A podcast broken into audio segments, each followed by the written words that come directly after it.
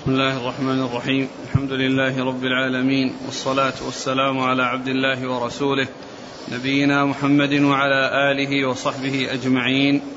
قال الحافظ ابن ماجه القزويني رحمه الله تعالى قال في سننه في باب التغليظ في تعمد الكذب على رسول الله صلى الله عليه وسلم قال حدثنا أبو بكر بن أبي شيبة وسويد بن سعيد وعبد الله بن عامر بن زرارة وإسماعيل بن موسى قالوا حدثنا شريك عن سماك عن عبد الرحمن بن عبد الله بن مسعود عن أبيه رضي الله عنه أنه قال قال رسول الله صلى الله عليه وعلى آله وسلم من كذب علي متعمدا فليتبوأ مقعده من النار. قال حدثنا عبد الله بن عامر بن زرارة وإسماعيل بن موسى. قال حدثنا شريك عن منصور عن ربعي بن حراش عن علي رضي الله عنه أنه قال قال رسول الله صلى الله عليه وعلى آله وسلم لا تكذبوا علي فإن الكذب علي يولج النار. بسم الله الرحمن الرحيم. الحمد لله رب العالمين وصلى الله وسلم وبارك على عبده ورسوله نبينا محمد وعلى آله وأصحابه أجمعين. أما بعد فيقول الإمام ماجه رحمه الله باب في التغليظ في تعمد الكذب على رسول الله صلى الله عليه وسلم. يعني ما فيه من الوعيد الشديد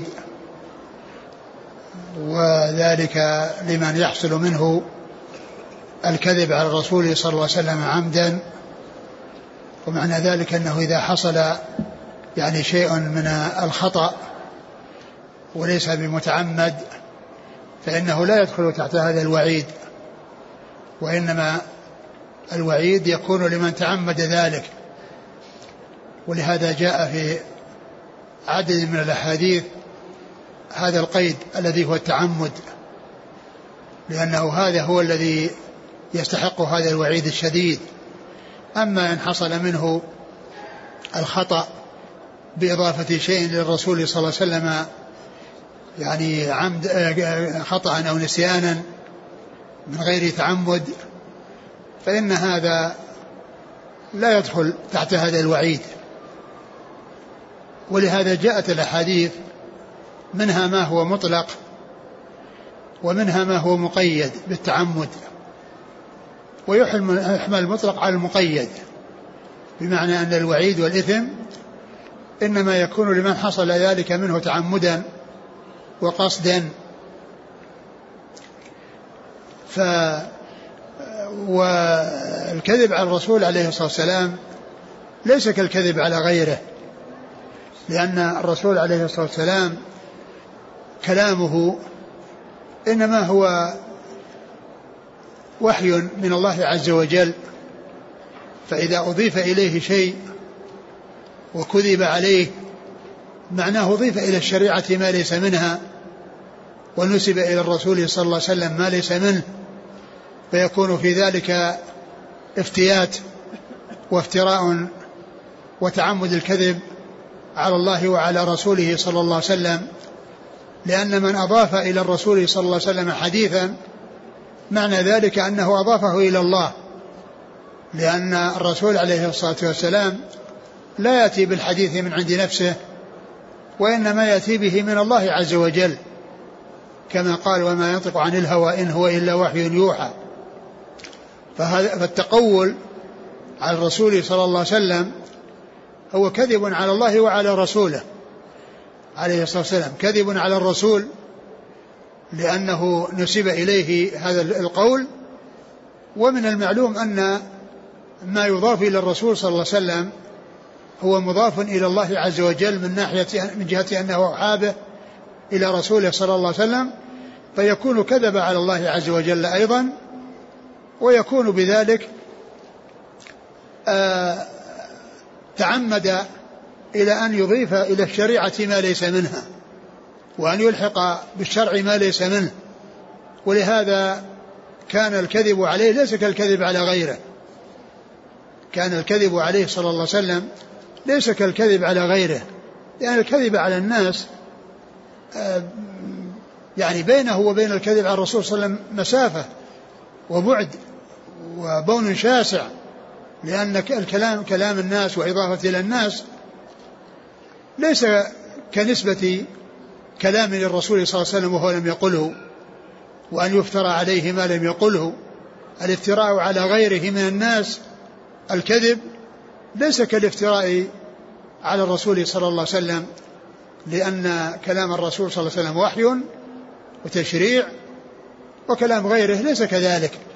وإن كان الكذب مذموما ومن من من الكبائر والإنسان يتعمد الكذب هو من من الكبائر.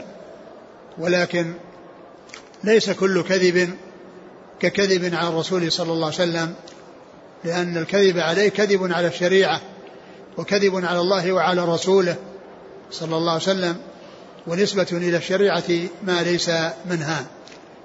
وقد وردت الأحاديث متواترة في ذلك عن رسول الله صلى الله عليه وسلم. في النهي عن الكذب على الرسول صلى الله عليه وسلم تحريم الكذب على الرسول صلى الله عليه وسلم وتغليظ الكذب على الرسول عليه الصلاة والسلام جاء متواترا. وقد آه، ذكر أن آه، الأحاديث في هذا المعنى يعني بلغت مبلغا كبيرا منهم من أوصلها إلى ما فوق الستين وإلى ما فوق السبعين وإلى ما هو أكثر من ذلك عن أصحاب رسول الله عليه الصلاة والسلام. يعني عدد كبير من الصحابة. قالوا ولم يروى عن النبي صلى الله عليه وسلم في الأحاديث المتواترة مثل ما روي في حديث آه، تحريم الكذب على الرسول عليه الصلاة والسلام وتغليظ الكذب على الرسول عليه الصلاة والسلام. ومن الذين رووا الأحاديث في هذا المعنى أو في هذا الباب العشرة هم بشرين بالجنة. العشرة المبشرون بالجنة هم من جملة من روى هذا الحديث.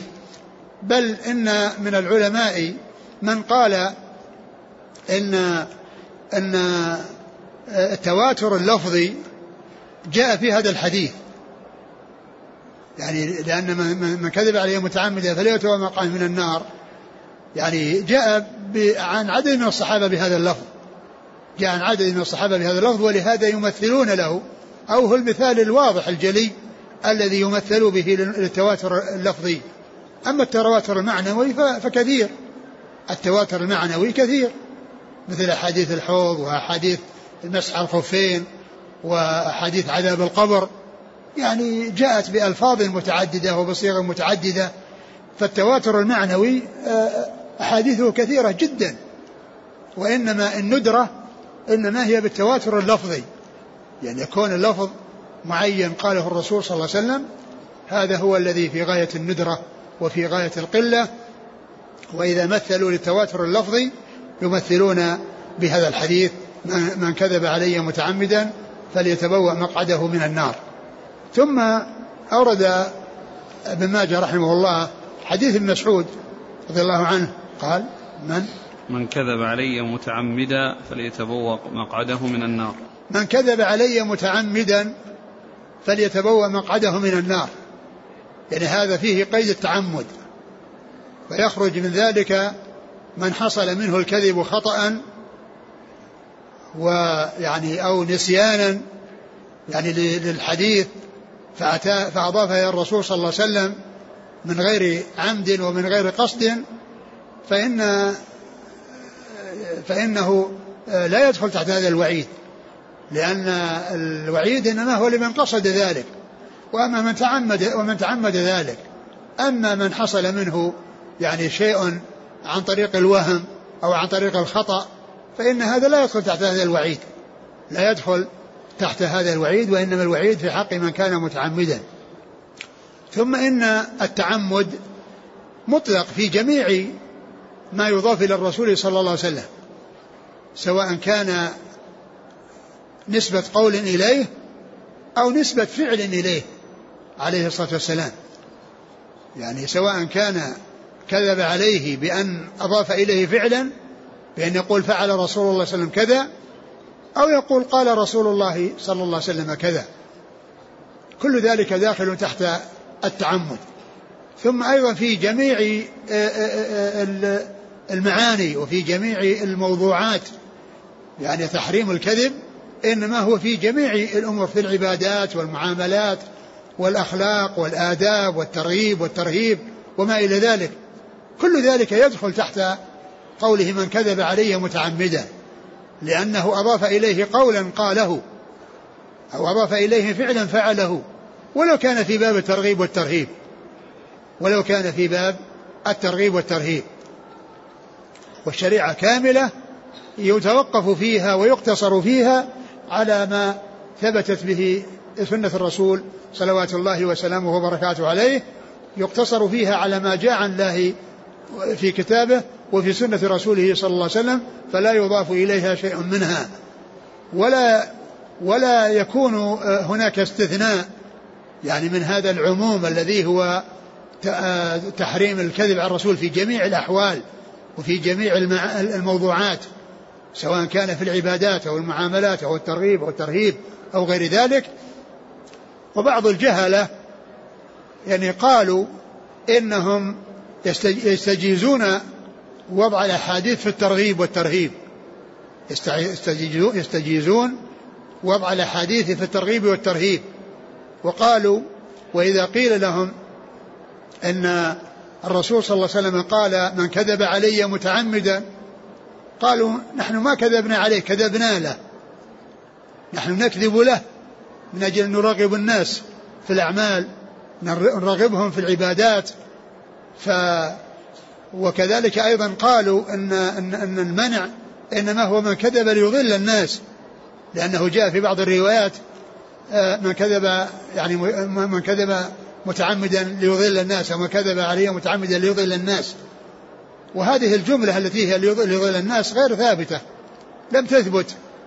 ثم لو ثبتت فإن فإنه لا يكون المقصود منها أن المنع أنه أن المنع مقيد في إذا كان بقصد الإضلال وإنما هذا لبيان شناعة من يحصل منه ذلك وأن أنه يترتب عليه إضلال الناس. وأنه وقيل إنه أيضا لا يكون ذلك للتعليل وإنما هي للصيرورة لأن لأن النتيجة التي يؤول إليها الأمر أن من كذب على الرسول صلى الله عليه وسلم يؤول أمره إلى أن يكون أضل الناس بنسبة شيء إلى الرسول صلى الله عليه وسلم وهو لم يقله عليه الصلاة والسلام. وعلى هذا فإن قول من قال إن الكذب على الرسول عليه الصلاة والسلام أنه يجوز في الترغيب والترهيب. هذا قول باطل ومذهب خاطئ ولا لا يمت إلى الحق بصلة بل هو مباين للحق ومعلوم أن الشريعة كاملة في باب الترغيب والترهيب وفي غيره. وليس الأمر آه، يكون آه، آه، الكذب يمنع في العبادات والمعاملات وفي غير ذلك والترغيب والترهيب يجوز لأن لأن الترغيب والترهيب هو أيضا من الشرع. إذا قيل قال رسول الله افعلوا كذا لا تفعلوا كذا يعني معناه رغبوا في أمر لم يثبت عن النبي صلى الله عليه وسلم. وإن كان الأصل الذي يرغب فيه يعني ثابت حتى لو كان ثابتا لا يجوز أن يكذب عن الرسول صلى الله عليه وسلم ويقال أن هذا زيادة في الترغيب والترهيب. يعني مثل بعض العبادات فيها حديث صحيحة في الترغيب فيها وفيها حديث موضوعة في الترغيب فيها. فيغني الصحيح عن عن الموضوع. يغني عن الصحيح عن الموضوع. ولا تجوز رواية الأحاديث الموضوعة أو الضعيفة ضعفا يعني لا ينجبر إلا مع بيان حالها. يعني كون الإنسان يورد يقول قال رسول الله صلى الله عليه وسلم كذا وهو حديث موضوع لا يجوز ذلك. بل إذا ذكر الحديث الموضوع لبيان حاله حتى يحذر وحتى لا يغتر به. وأما كونه يؤتى به للاستدلال ويقال قال رسول الله صلى الله عليه وسلم كذا هو ما قال فهذا لا يجوز. ومن عرف أنه موضوع واستدل به فإنه يكون أحد الكاذبين كما جاء عن رسول الله صلى الله عليه وسلم في الحديث الذي سيأتي من حدث عني بحديث يرى أنه كذب فهو أحد الكاذبين أو أحد الكاذبين. فال فإنه لا يجوز الكذب على الرسول صلى الله عليه وسلم مطلقا لا في الترغيب ولا في الترهيب ولا في غير ذلك. والذين قالوا بجواز ذلك هم من الجهلة ومن من أهل وفيهم من هو من أهل الأهوى والبدع. فلا يلتفت إلى كلامهم ولا عبرة له ولا قيمة له. وهو كلام ممجوج وساقط ولا عبرة له ولا قيمة له. من كذب علي متعمدا يعني من كذب علي سواء كان في قول أو في فعل سواء أضاف إليه كذبا أضاف إليه فعلا كذبا أو أضاف إليه قولا كذبا فإن كل ذلك داخل تحت المنع لا فرق بين الأقوال والأفعال لأن كل ذلك نسبة إلى الرسول صلى الله عليه وسلم لشيء لم يقله ونسبة تشريع إليه عليه الصلاة والسلام وهو لم يحصل منه ذلك صلوات الله وسلامه وبركاته عليه. من كذب علي متعمدا فليتبوأ مقعده من النار. فليتبوأ مقعده من النار يعني ليتخذ له مكانا من النار وليتخذ له مقرا يتبوأه ويستقر فيه من النار لأنه بذلك الفعل عمل على أن يهيئ له مكانا في النار وأن يهيئ له مقرا يستقر فيه بالنار فيكون في ذلك من أهل النار بسبب هذا الكذب عن رسوله صلى الله عليه وسلم.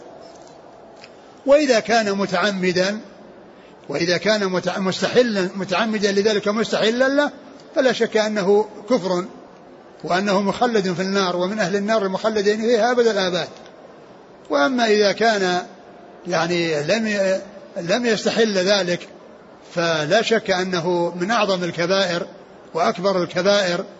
وإذا تاب من ذلك التوبة تجب ما قبلها.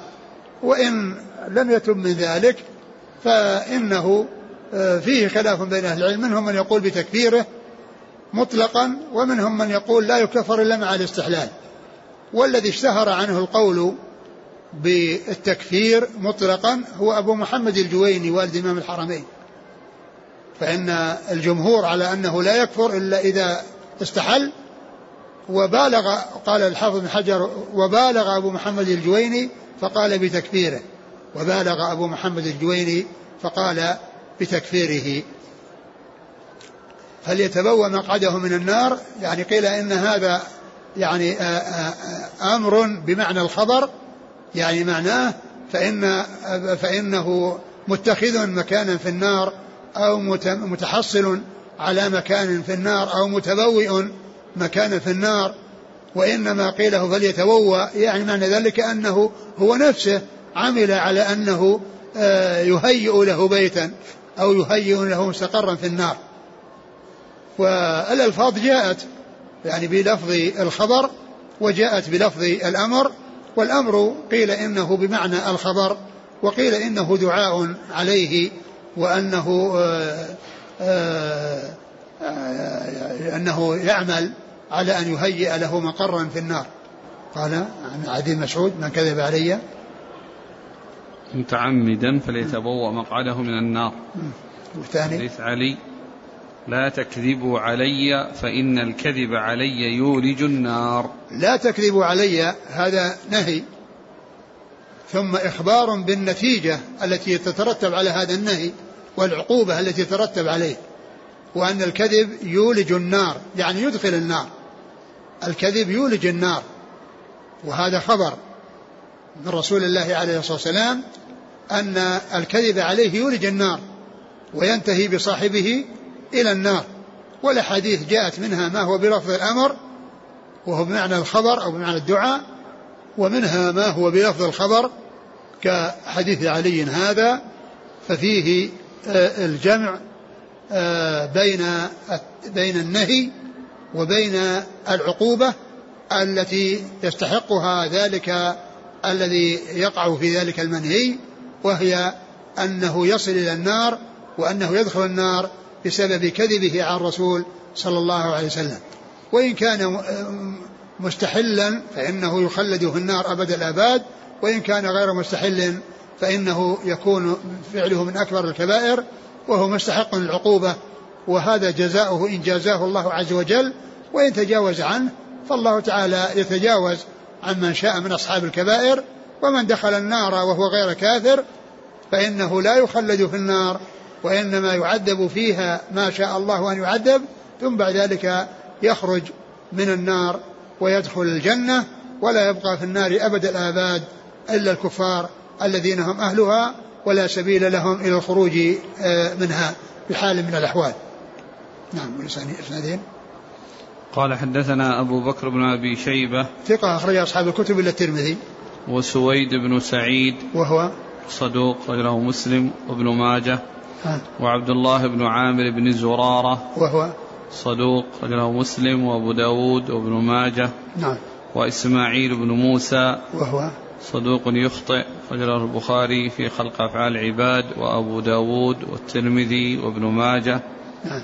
قالوا حدثنا شريك. شريك ابن عبد الله النخعي الكوفي القاضي وهو صدوق اختلط لما ولي القضاء وحديث أخرجه البخاري تعليقا ومسلم وأصحاب السنن عن سماك. سماك بن حرب وهو صدوق أخرجه البخاري تعليقا ومسلم وأصحاب السنن عن عبد الرحمن بن عبد الله بن مسعود. وهو ثقة أخرج له. أصحاب الكتب. نعم. عن أبيه. عن أبيه عبد الله بن مسعود الهذلي رضي الله عنه صاحب رسول الله عليه الصلاة والسلام وحديثه أخرجه أصحاب الكتب الستة. قال حدثنا عبد الله بن عامر بن زرارة وإسماعيل بن موسى عن شريك عن منصور. منصور بن المعتمر وهو ثقة أخرج أصحاب الكتب. عن ربعي بن حراش. وهو ثقة أخرج أصحاب الكتب. عن علي. عن علي بن أبي طالب أمير المؤمنين ورابع الخلفاء الراشدين الهادي المهديين. صاحب المناقب الجمة والفضائل الكثيرة وحديثه عند أصحاب الكتب الستة. قال حدثنا محمد بن رمح المصري قال حدثنا الليث بن سعد عن ابن شهاب عن أنس بن مالك رضي الله عنه أنه قال قال رسول الله صلى الله عليه وعلى آله وسلم من كذب علي حسبته قال متعمدا فليتبوأ مقعده من النار. ثم ورد حديث أنس بن مالك وهو مثل حديث ابن مسعود إلا أن فيه الشك في كلمة متعمدا. إلا أن فيه الشك بكلمة متعمدا لأنه قال حسبته قال متعمدا. من كذب علي حسبته قال حسبته قال متعمدا. فهو مثل الذي قبله والتعمد يعني ثابت. في الأحاديث الكثيرة. ومعلوم أن وبعض الأحاديث مطلقة. ليس فيها ذكر ليس في ذكر التعمد. ولكن ال ال ال الإثم إنما هو في التعمد. وأما من حصل منه الخطأ فالله عز وجل تجاوز عن أمة الخطأ والنسيان. تجاوز الله تجاوز عن أمة محمد صلى الله عليه وسلم الخطأ والنسيان. فإذا هذا مثل حديث ابن مسعود إلا أن فيه شك في آه ذكر التعمد هل قاله أو ما قاله. ومعلوم أن الأحاديث المطلقة التي فيها ذكر التعمد محمولة على الأحاديث المقيدة الأحاديث المطلقة التي ليس فيها ذكر التعمد التأثيم والإثم والعقوبة إنما هو في حق المتعمد دون غيره. نعم. قال حدثنا محمد بن رمح المصري. هو المصري ثقة. أخرجه مسلم وابن ماجه. عن الليث بن سعد. وهو المصري ثقة أخرج أصحاب الكتب.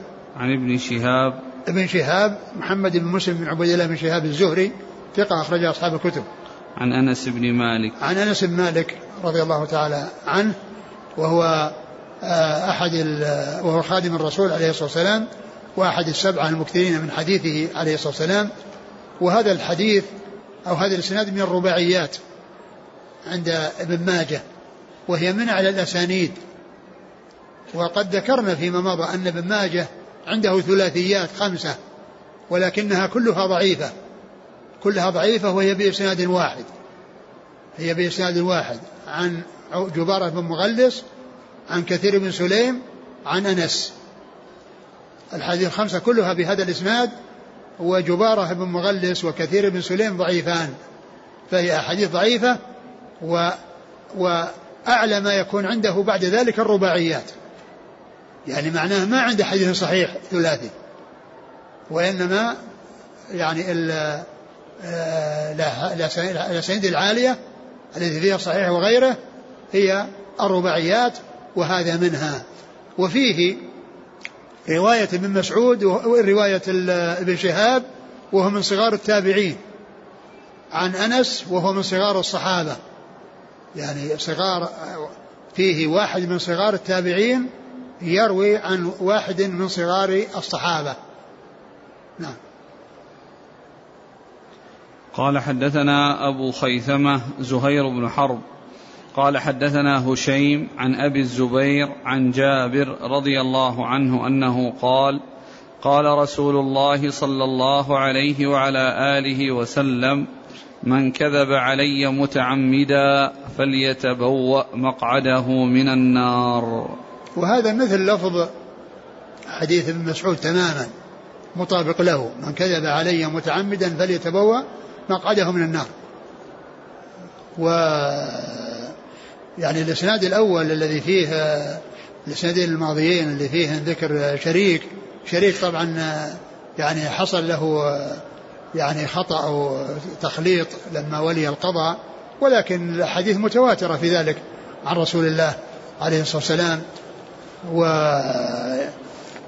وهذا الحديث عن أنس الذي راح يعني فيه يعني إسناد رباعي كلهم ثقات.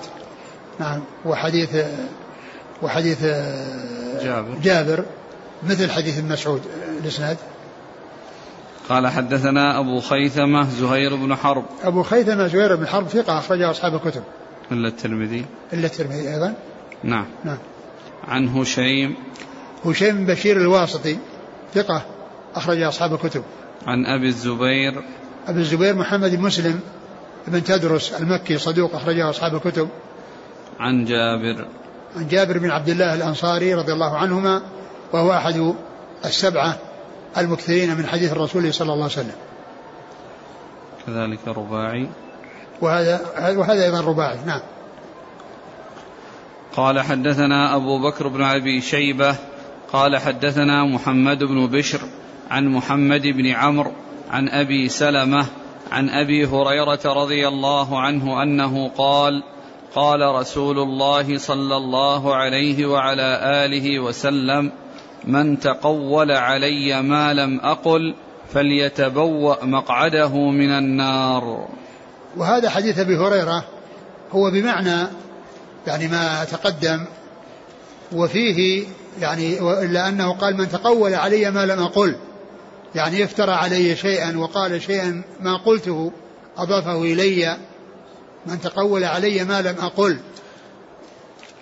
وهذا يعني يتعلق بالقول قد عرفنا أن الحكم سواء كان بالقول أو بالفعل. سواء كان قولا أضيف إلى الرسول صلى الله عليه وسلم أو فعلا أضيف إلى الرسول صلى الله عليه وسلم كل ذلك يعني محرم وكل ذلك داخل تحت الوعيد. والتقول هو أن يأتي بقول يعني يضيفه إليه وهو لم يقله. هذا هو نفس الكذب. يعني الكذب تقول. ولا تقول علينا بعض الأقاويل لأخذنا منه بالوتين ثم لأخذنا منه باليمين ثم لقطعنا منه الوتين. فيعني التقول هو الكذب بأن ينسب إليه شيء لم يقله بأن يقول قال وهو لم يقل الذي هو نفس الكذب. والكذب كما هو معلوم آه، يعني الخبر الغير مطابق للواقع. الخبر الغير المطابق للواقع هذا هو الكذب معناه. خبر غير مطابق للواقع. ومن أخبر عن النبي صلى الله عليه وسلم أنه قال فخبره غير مطابق للواقع لأنه ما قال ذلك. لأنه ليس الواقع أن النبي صلى الله عليه وسلم قال ذلك وإنما قاله من كذب عليه صلى الله عليه وسلم. نعم. قال حدثنا أبو بكر بن أبي شيبة عن محمد بن بشر. محمد بن بشر ثقة أخرج أصحاب الكتب. عن محمد بن عمرو. وهو صدوق هو بن علقمة بن وقاص الليثي صدوق أخرج أصحاب الكتب. عن أبي سلمة. أبي سلمة بن عبد أبو سلمة بن عبد الرحمن بن عوف. آه، ثقة أخرج أصحاب الكتب. عن أبي هريرة. أبو هريرة رضي الله عنه آه، أحد السبع المكثرين من حديث الرسول عليه الصلاة والسلام بل هو أكثرهم حديثا على الإطلاق. نعم. قال حدثنا أبو بكر بن أبي شيبة. قال حدثنا يحيى بن يعلى التيمي عن محمد بن إسحاق عن معبد بن كعب عن أبي قتادة رضي الله عنه أنه قال سمعت رسول الله صلى الله عليه وعلى آله وسلم يقول على هذا المنبر. عن عن من؟ صحابي؟ عن أبي قتادة. نعم. عن أبي قتادة رضي الله عنه أنه قال سمعت رسول الله صلى الله عليه وعلى آله وسلم يقول على هذا المنبر إياكم وكثرة الحديث عني. فمن قال علي فليقل حقا أو صدقا. ومن تقول علي ما لم أقل فليتبوأ مقعده من النار. ثم ورد حديث أبي قتادة الأنصاري رضي الله عنه الذي فيه التحذير من من من, من آه، إياكم و وكثرة الحديث عني. إياكم وكثرة الحديث عني. لأن كثرة الحديث عنه صلى الله عليه وسلم مظنة. يعني للخطأ ومظنة للكذب. ولكن كما هو معلوم إذا حصل شيء وهو خطأ فإنه آه، لا يؤاخذ الإنسان على الخطأ وإنما يؤاخذ على التعمد وإنما يؤاخذ على التعمد. وهذا هو الذي دفع أو جعل يعني عدد من الصحابة يتخوفون ويتهيبون من كثرة الحديث عن الرسول صلى الله عليه وسلم كما مر في الباب السابق في الدرس الماضي. فإنه ورد عدة آثار عن الصحابة يتهيبون من الرواية والتحديث عن الرسول عليه الصلاة والسلام خشية الخطأ بنسبة شيء إليه وإن كانوا غير متعمدين لكن هذا لكمال ورعهم و وحتى لا يعرضوا أنفسهم لأن يحصل منهم خطأ يضيفونه إلى الرسول صلى الله عليه وسلم وهم غير عامدين وغير آثمين ولكنه آه، الاحتياط والتوقي والبعد عن آه، آه، حصول شيء فيه يعني مضرة على على الناس بنسبة شيء للرسول صلى الله عليه وسلم وإن كانوا غير متعمدين في فيما يقولون والإثم إنما يكون في حق المتعمد. فإذا هذا الحديث الذي فيه قال إياكم وكثرة الحديث عني هذا هو الذي حمل يعني وهذا مما أوصى به عمر رضي الله عنه في الذي مر في الدرس الماضي أنه مش أنه مشى مع قرضة وهم ذاهبون إلى الكوفة و أخبرهم بأنه إنما ذهب معهم ليبين لهم أن لا يكثروا الحديث عن رسول الله عليه الصلاة والسلام لأن لا يعرضوا أنفسهم للخطأ والزلل. إياكم وكذا عني فإن فمن قال علي فليقل حقا أو صدقا. فمن قال علي يعني أضاف إليه شيء فليقل حقا أو صدقا يعني تحقق أنه قاله صلى الله عليه وسلم أو غلب على ظنه أنه قاله. تحقق أنه قاله أو غلب على ظنه أنه قاله. فلا بد من من ذلك. أما أن يكون متوهما أو غير متثبت أو غير يعني مطمئن فإنه لا يجوز.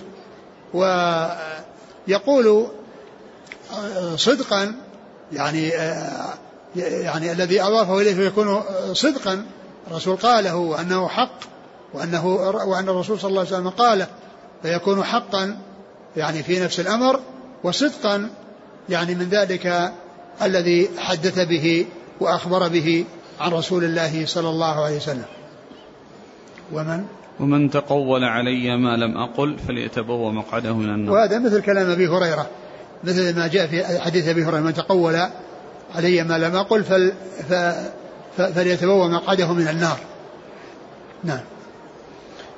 قال حدثنا أبو بكر بن أبي شيبة عن يحيى بن يعلى التيمي. وهو؟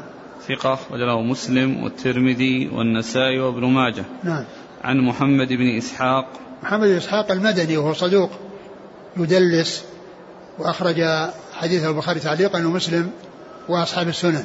وهنا روى بالعنعنة ولكنه صرح في التحديث في مسند الإمام أحمد. ولكنه صرح بالتحديث في مسند الإمام أحمد فزال احتمال تدليسه والبوصيري ذكر هذا في الزوائد وقال إن فيه مقال من أجل تدليس محمد بن إسحاق. ولكن تدليس محمد بن إسحاق آه، زال وتخلص منه بوجوده في مسند الإمام أحمد مصرحا بالتحديث. وهذا من الزوائد التي زادها البوصيري. ذكرها وذكر الكلام فيه وأن فيه مقال من أجل محمد بن إسحاق. والحديث الذي قبل هذا الذي هو حديث أبي هريرة. أبي هريرة أيضا من الزوائد. نعم. عن عن عن معبد بن كعب وهو مقبول أخرج له. البخاري ومسلم وأبو داود في الناسخ والمنسوخ والنسائي وابن ماجه. نعم وهو مقبول ولكن له متابع في في مستدرك الحاكم. يعني يعني له شخص آخر رواه أيضا يعني معه وروى يعني مثل ما روى. فيكون يعني هذا الكلام الذي في هذا الشخص اللي هو معبد من جهة أنه يحتاج إلى متابعة قد توبع. فالحديث آه ثابت عن رسول الله صلى الله عليه وسلم. معبد. نعم. عن أبي قتادة. أبو قتادة الحارث بن ربعي الأنصاري رضي الله تعالى عنه وهو مشهور بكنيته وحديثه أخرجه أصحاب الكتب الستة. التنبيه على الطلاب. نعم. آه المطلوب من الطلاب أن كل واحد منهم الآن يرسل ورقة يكتب فيها اسمه وبلده وكونه آه، يعني آه، يريد المساعدات والزكوات والكتب. ومن كان يعني لا يريد المساعدات والزكوات فإنه يكتب ورقة يعني يذكر فيها اسمه وبلده ويذكر فيها طلبه الكتب. فقط. قال حدثنا أبو بكر بن أبي شيبة ومحمد بن بشار. قال حدثنا غندر محمد بن جعفر. قال حدثنا شعبة عن جامع بن شداد أبي صخرة عن عامر بن عبد الله بن الزبير عن أبيه رضي الله عنه أنه قال قلت للزبير بن العوام رضي الله عنه ما لي لا أسمعك تحدث عن رسول الله صلى الله عليه وسلم كما أسمع ابن مسعود رضي الله عنه وفلانا وفلانا. قال أما إني لم أفارقه منذ أسلمت ولكني سمعت منه كلمة. يقول من كذب علي متعمدا فليتبوأ مقعده من النار. وهذا حديث عبد الله حديث الزبير. بن العوام رضي الله عنه يعني يبين أو يجيب على سؤال ابنه عبد الله بن الزبير رضي الله تعالى عنه بأنه لم يعني يسمعه يقول قال رسول الله صلى الله عليه وسلم كما كان يسمع ابن مسعود وكما كان يسمع فلانا وفلانا من الصحابة يعني كن عنهم ولم يسمهم وإنما ذكر ابن مسعود. قد عرفنا أن ابن مسعود نفسه في الباب السابق أنه نفسه كان يتوقع هذا ولكنه يعني آه يمكن لأن عبد الله بن الزبير سمع منه أنه كان يعني يحدث بالأحاديث عن رسول الله صلى الله عليه وسلم فسأل أباه لماذا آه، ما تحدث عن رسول الله صلى الله عليه وسلم كما كان يحدث فلان وفلان. فأجاب قال أنه لم منذ أسلم لم يفارقه وإنما هو ملازم له. وهذا إنما هو في الغالب. إنما هو في الغالب وإلا فإنه هاجر إلى الحبشة وكذلك يعني آه، فارقه في بعض الأحوال. ولكن المقصود من ذلك الغالب على أحواله أنه كان ملازما للرسول صلى الله عليه وسلم وأنه لم يفارقه ولكنه ما كان يحرص يعني على كثرة الحديث آه، من أجل أنه سمع النبي صلى الله عليه وسلم قال من كذب علي متعمدا فليتبوأ. متعمدا فليتبوأ. مقعده من النار وهذا من جنس ما مر من العبارة التي فيها ذكر التعمد وفيها ذكر التبوء. نعم. قال حدثنا أبو بكر بن أبي شيبة ومحمد بن بشار. محمد بن بشار بن دار ثقة أخرج أصحاب الكتب. عن غندر محمد بن جعفر. غندر محمد بن جعفر ثقة أخرج أصحاب الكتب. عن شعبة. نعم. عن جامع بن شداد وهو ثقة أخرج أصحاب الكتب. عن عامر بن عبد الله بن الزبير ثقة أخرج أصحاب الكتب. عن أبيه أبوه عبد الله بن الزبير رضي الله عنه أخرج أصحاب الكتب. عن الزبير وأبوه الزبير العوام أحد العشرة المبشرين بالجنة وحديثه أخرجه أصحاب الكتب الستة. وقد ذكرت آه، مرارا أن العشرة المبشرين بالجنة كلهم أخرج لهم أصحاب الكتب الستة. العشرة المبشرين بالجنة كلهم حديثهم عند أصحاب الكتب الستة.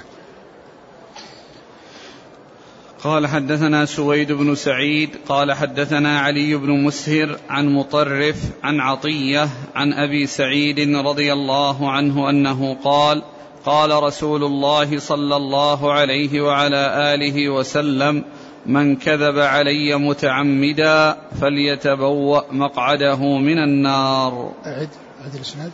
قال حدثنا سويد بن سعيد قال حدثنا علي بن مسهر عن مطرف عن عطية عن أبي سعيد.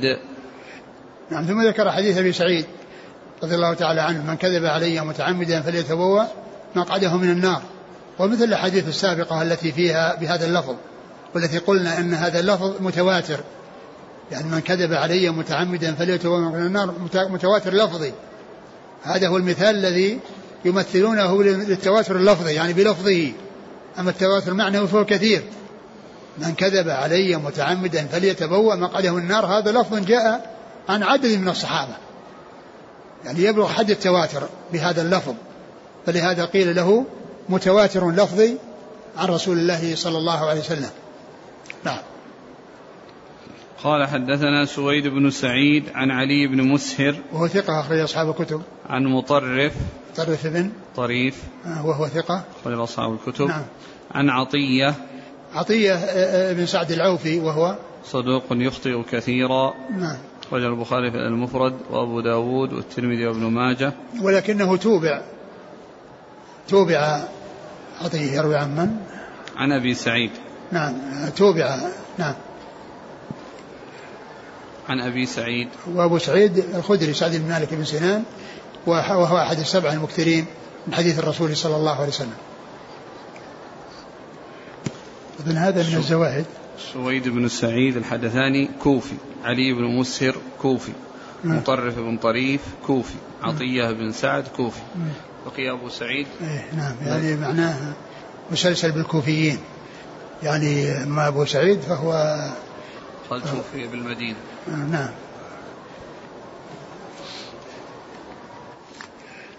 قال رحمه الله تعالى البوصيري ذكر هذا في في في الزوائد. شوف نسخة عبد الحميد. علي حسن موجودة نسخته إيه؟ فيها ذكر قال هذا إسناد ضعيف لضعف عطية. رواه أبو بكر بن أبي شيبة في مسنده عن أسباط بن محمد عن مطرف. إيه. لكن توبع نعم. اللي هو عطية. ثم أيضا لم يتابع. الحديث متواتر. يذكر الشيخ تابعه أبو نضرة عند الإمام أحمد. نعم في واحد ثاني اللي هو عطاء بن يسار. وعطاء بن يسار. نعم. تابعه اثنان أبو نضرة وعطاء بن يسار.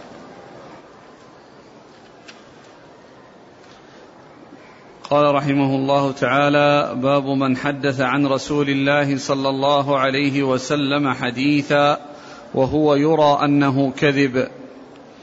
قال هذا الاثر اللي اللي فيه ما فيه مر من هذا اللي قالوا إنه زايد زيادة القطان. لا ليس هنا. وين؟ الباب هذا كله ما في زيادات. أمس. لا اليوم هذا فيه فيه محمد بن عبد الله. لا, لا. سيأتي. وين هو؟ هذا الباب اللي جاي. باب من حدث عنه قال حدثنا محمد بن عبد الله عن الحسن بن أشيب عن شعبة هذا هو في الباب بن جندب. الباب الثاني؟ إيه اللي بنقرأه الآن. إيه نعم. طيب. قال باب من حدث عن رسول الله صلى الله عليه وسلم حديثا وهو يرى أنه كذب قال حدثنا أبو بكر بن أبي شيبة قال حدثنا علي بن هاشم عن ابن أبي ليلى عن الحكم عن عبد الرحمن بن أبي ليلى عن علي رضي الله عنه عن النبي صلى الله عليه وعلى آله وسلم أنه قال من حدث عني حديثا وهو يرى أنه كذب فهو أحد الكاذبين. واللي بعده؟ قال حدثنا أبو بكر بن أبي شيبة قال حدثنا وكيع حاء قال وحدثنا محمد بن بشار قال حدثنا محمد بن جعفر قال حدثنا شعبة عن الحكم عن عبد الرحمن بن أبي ليلى عن سمرة بن جندب رضي الله عنه عن النبي صلى الله عليه وعلى آله وسلم أنه قال من حدث عني حديثا وهو يرى أنه كذب فهو أحد الكاذبين.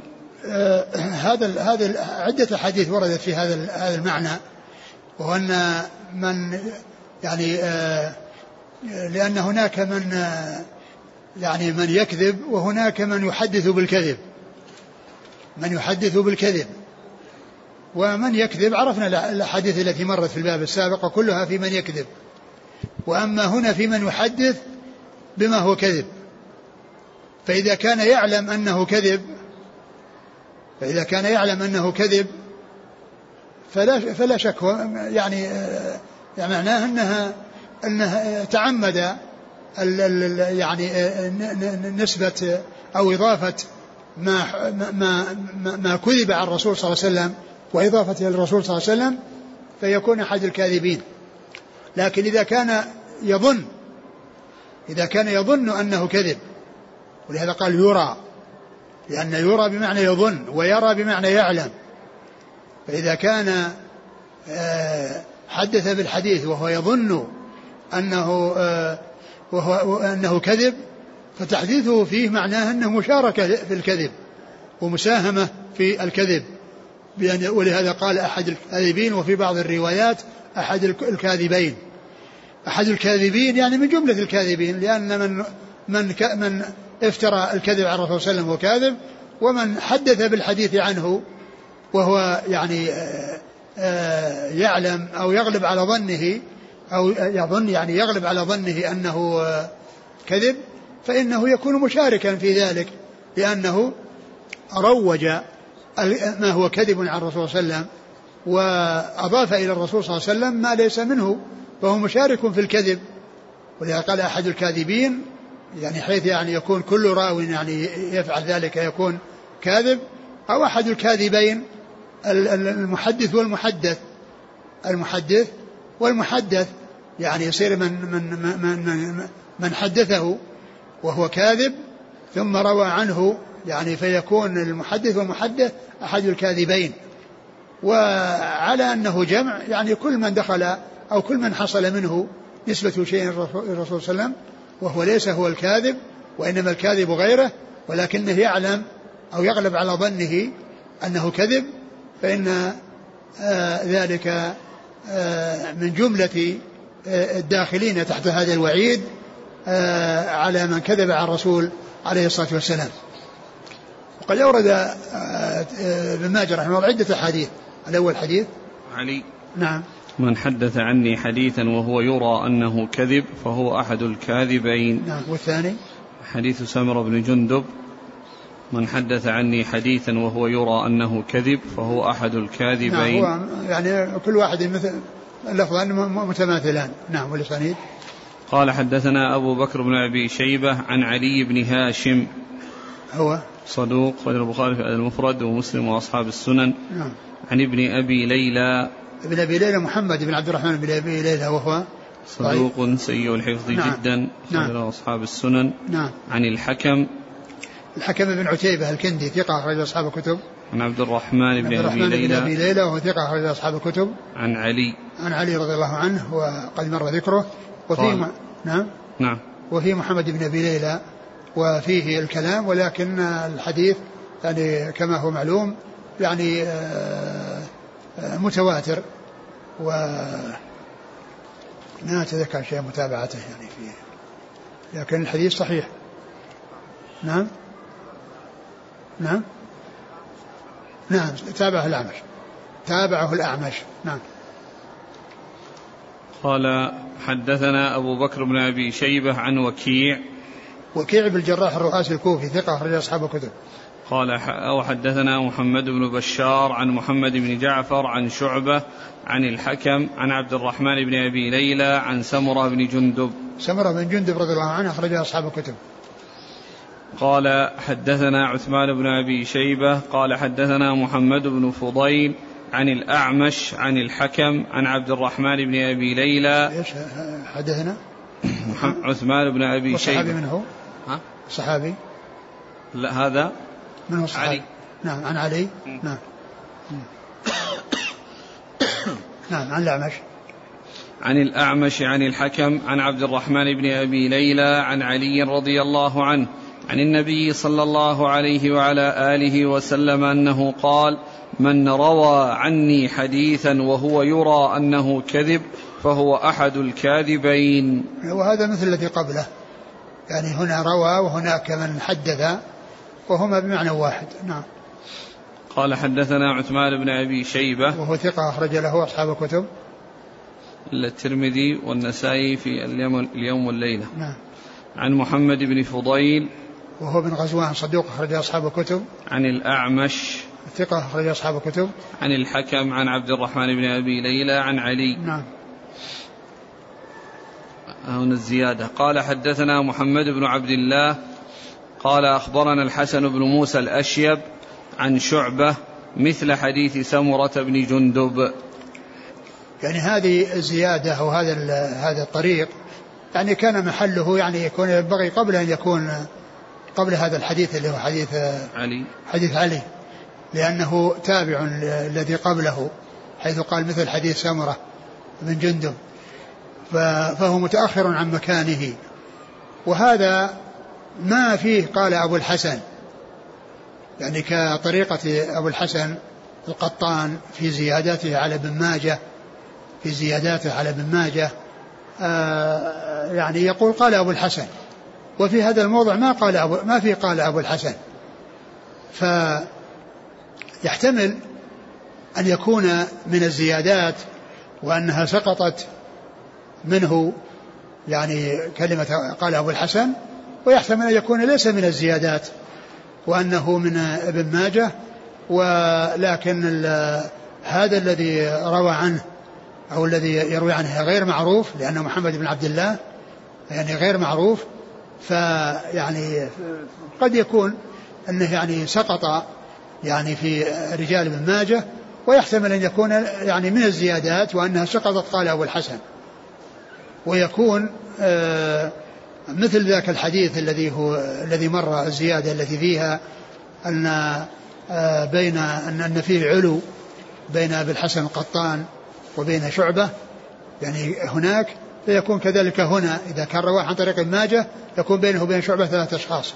وإذا كان رواه أبو الحسن القطان من غير طريق ابن ماجه يكون فيه واسطة فيكون عاليا. ومحمد بن عبد الله هذا غير معروف. سواء قيل أن أنه من الزيادات أو قيل أنه ليس من الزيادات الذي هو من رواية إذا إذا كان من رواية ابن ماجه وأغفل يعني فلم يذكر نعم أحسن الله إليك في ترجمة الحسن بن موسى الأشيب أه. من تلاميذه في تهذيب الكمال. محمد بن عبد الله بن المبارك المخرمي اي نعم بس في مشكل وهي وهي في ترجمة المخرمي شوف ترجمته في التقريب. إيه. شوف ترجمته في التقريب. محمد بن عبد الله بن المبارك المخرمي بمعجمة وتثقيل. أبو جعفر البغدادي ثقة حافظ من الحادي عشرة. مات سنة بضع وخمسين. نعم. إلى البخاري وأبو داود والنسائي. يعني ما ذكر ابن ماجه. إيه إذا قلنا أنه من زيادات بالحسن نعم ما ذكر. لا بس فيه فيه يعني نعم بس اللي يشكل أن أبا الحسن ولد يعني سنة 54 و200 ولد. وهذا توفي بضع وخمسين اللي هو المخرمي. فما يمكن أن يروي عنه لأن المخرمي ولد سنة 54 و200 وهذا توفي سنة بضع وخمسين ومائتين فيعني محتمل يكون هذا من جزء يحيى بن عبد الله الكرابيسي. الذي هو غير معروف الذي جاء في الإسناد الأول. ولكن يعني يحتمل يكون سقطت قال أبو الحسن مع طريقة القطان إنه يعني الزيادات فيها أبو الحسن قال أبو الحسن قبلها. وهذا الموضع ما فيه قال أبو الحسن. فيحتمل أن تكون سقطت وأن يكون هذا من زياداته وأن يكون في علو ولكن هذا ليس المخرمي. نعم. عن الحسن بن موسى الأشيب وهو؟ ثقة أخرج أصحاب الكتب نعم. عن شعبة مثل حديث سمرة بن جندب. نعم. قال حدثنا أبو بكر بن أبي شيبة قال حدثنا وكيع عن سفيان عن حبيب بن أبي ثابت عن ميمون بن أبي شبيب عن المغيرة بن شعبة رضي الله عنه أنه قال قال رسول الله صلى الله عليه وسلم من حدث عني بحديث وهو يرى أنه كذب فهو أحد الكاذبين. وهذا مثل الحديث التي مضت يعني آه، حديث المغيرة يعني مثل الحديث التي مضت. من حدث عني بحديث يرى كذا بالفتح ولا يرى. ضبط في النسخة يرى. على كل يعني هو سواء كان يرى أو يرى لأن يرى بمعنى يعلم ويرى بمعنى يظن. والظن الغالب مثل العلم يعني حكمه حكم العلم. يعني حكمه حكم العلم ويعامل معاملة العلم. نعم. قال حدثنا أبو بكر بن أبي شيبة عن وكيع عن سفيان. سفيان هو الثوري. سفيان بن سعيد المسروق الثوري ثقة أخرج أصحاب الكتب. عن حبيب بن أبي ثابت وهو ثقة أخرج أصحاب الكتب. عن ميمون بن أبي شبيب وهو صدوق رجل البخاري في الأدب المفرد ومسلم في المقدمة وأصحاب السنن. نعم. عن المغيرة بن شعبة رضي الله عنه وهو وحديثه أخرجه أصحاب الكتب الستة. انتهى الباب. نعم. والله تعالى أعلم وصلى الله وسلم وبارك على عبده ورسوله نبينا محمد وعلى آله وأصحابه أجمعين. جزاكم الله خيرا.